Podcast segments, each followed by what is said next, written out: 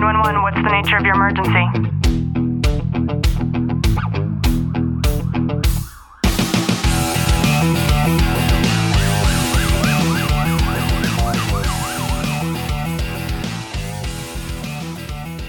Welcome back to the Tactical Living Podcast. I'm your host, Ashley Walton. And in today's episode, we're going to talk about bite sized changes that create atomic habits. And most importantly, how this can be something that you implement in your own life starting today. So just sit back, relax, and enjoy today's content. I've been reading a new book, appropriately titled Atomic Habits, and it is by somebody named James Clear.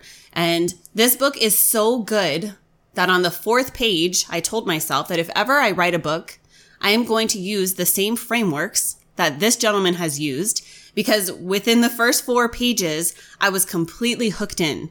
And this gentleman is explaining his story in a way that really sets the frame for what he is about to teach in this book surrounding the element of being able to create habits that create lifestyle changes that then really end up turning us and influencing us to become the people that we want to become based on being able to kind of chunk things down in a, a micro form, in a bite sized way, and that really allow us to do something that is attainable. And in this book, the first four pages, this guy, James Clear, is explaining that when he was younger, he played baseball and he was the best on the team. He was the one that everybody thought was going to make it into, into the pros. And something happened one day where a bat was swung by a friend and that bat just so happened to land smack dab in the middle of this guy's face. And he was airlifted to the hospital and he suffered really traumatic injuries because of this. And all of these hopes and dreams and aspirations, they just disappeared. And so he spent so long recovering and trying to just learn how to do the things that we all take for granted sometimes. The simple things like being able to stand and walk and talk and move his arms and communicate in a way that he was once used to being able to do. And he started to notice that instead of feeling sorry for himself, he can reframe things and take the pressure off a little bit by being able to decide what it was that he could do incrementally in order to build up his performance to something that he could then live with, something that would satisfy him and that would hopefully bring him back to where he was. But spoiler alert, this brought him much, much further than he ever once was.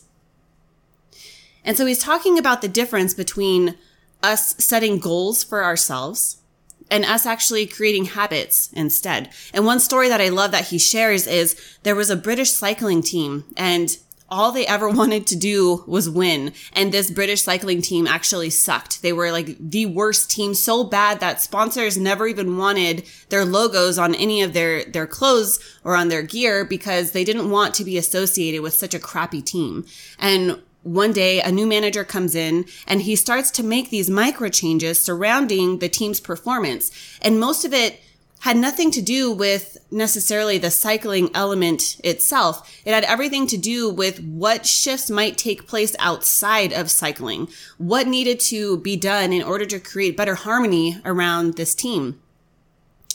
So they did special things like create a different kind of gel that goes into the cycling the cycling shorts, something that would help to make sure that recovery was a lot easier. They would do things to help with altering their sleep patterns and they would use different type of testing equipment to determine their vitals and their performance and how certain activities impacted everything all around, whether it was their leisure activities that they did outside of the cycling team, whether it was the way that they were training, the hours of the day that they were training, even so much as painting their tour bus completely white.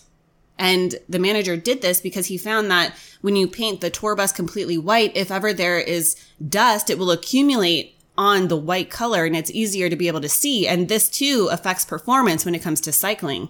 And so long story short, this British team ended up winning the Tour de France and they, they went on to be one of the most successful cycling teams that there ever was. And it's all by making these small micro changes.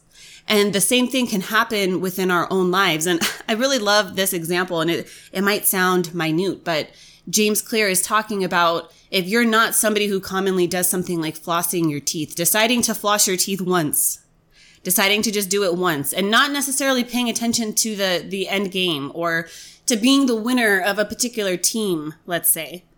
We take a lot of the pressure off of ourselves by not focusing on the end goal and focusing more on the small things that we could do to incrementally change our lives.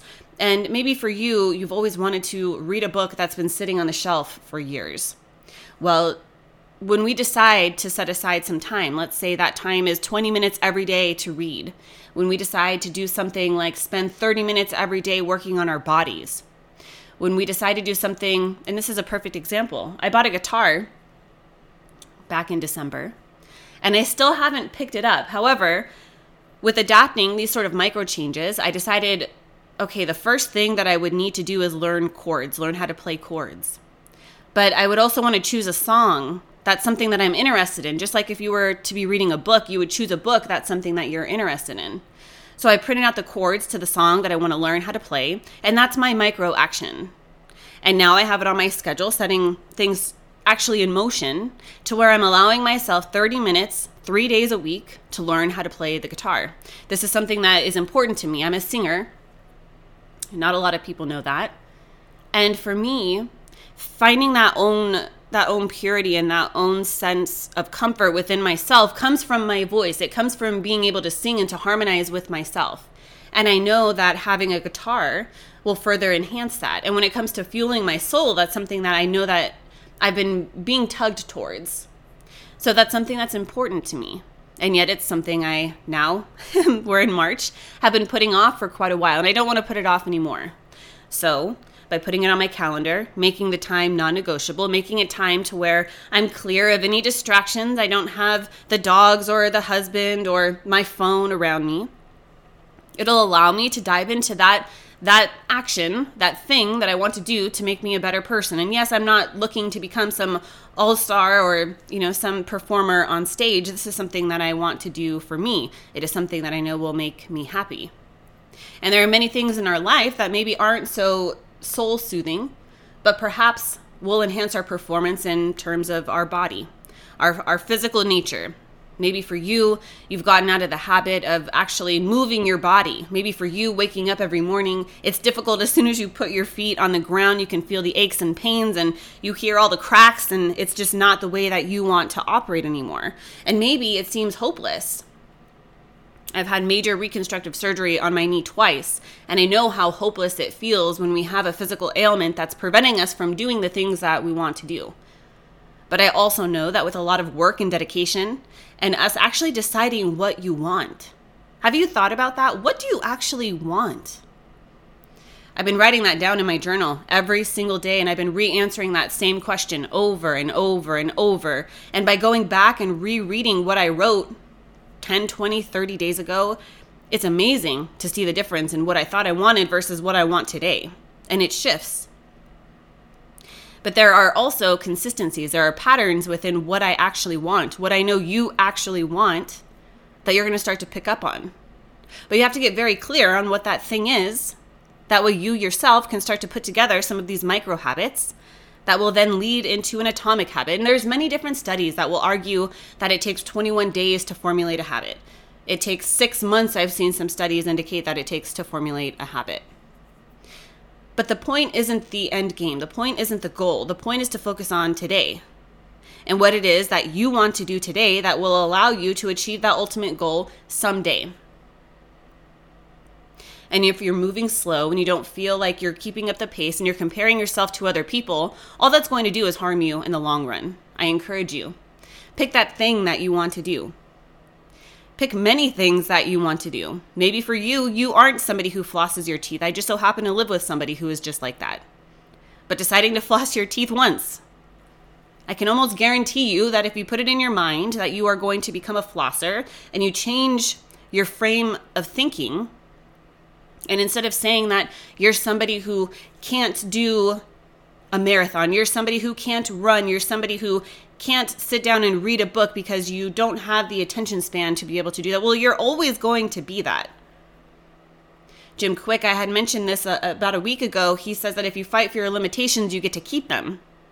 So if we change our frame of mind and we start to tell ourselves that I am somebody who flosses my teeth every day, I am somebody who plays the guitar and sings because it makes me happy to be able to do that and fuel my own my own soul every single day, then you start to become that. But the more and more that we start to have this negative self-talk, the more and more that we become that thing that we're telling ourselves. And the flip side is the more and more that we tell ourselves that we are this great thing, we're able to accomplish this amazing feat. Maybe you smoke, and if you say, I'm a smoker, and then you try to quit, well, guess what? You're probably always going to be a smoker. But if you frame your way of thinking into saying that I'm not going to smoke in the morning, I'm going to wait until noon before I start smoking, I'm not a smoker. Or maybe you micro you micro it down a little bit more and you say I'm quitting smoking. I'm in the process of quitting. And you start to make these changes that make you a better person because you know that you should. You know that it is what is going to allow you to kind of rise above a little bit higher than you were yesterday. What is that one thing that you could do today? And know that I know it's difficult for us to make changes. We are habitual creatures, we do not like change. However, one of the easiest ways for us to grow and to flourish and to be better versions of ourselves is to make sure that we're doing something different every single day. And I want to encourage you to choose what that something different is for you. Know that I am sending you a long, tight hug from my home to yours. And if you've gotten any value out of this episode, please drop a review, subscribe, and always reach out to me on Facebook at Ashley Walton.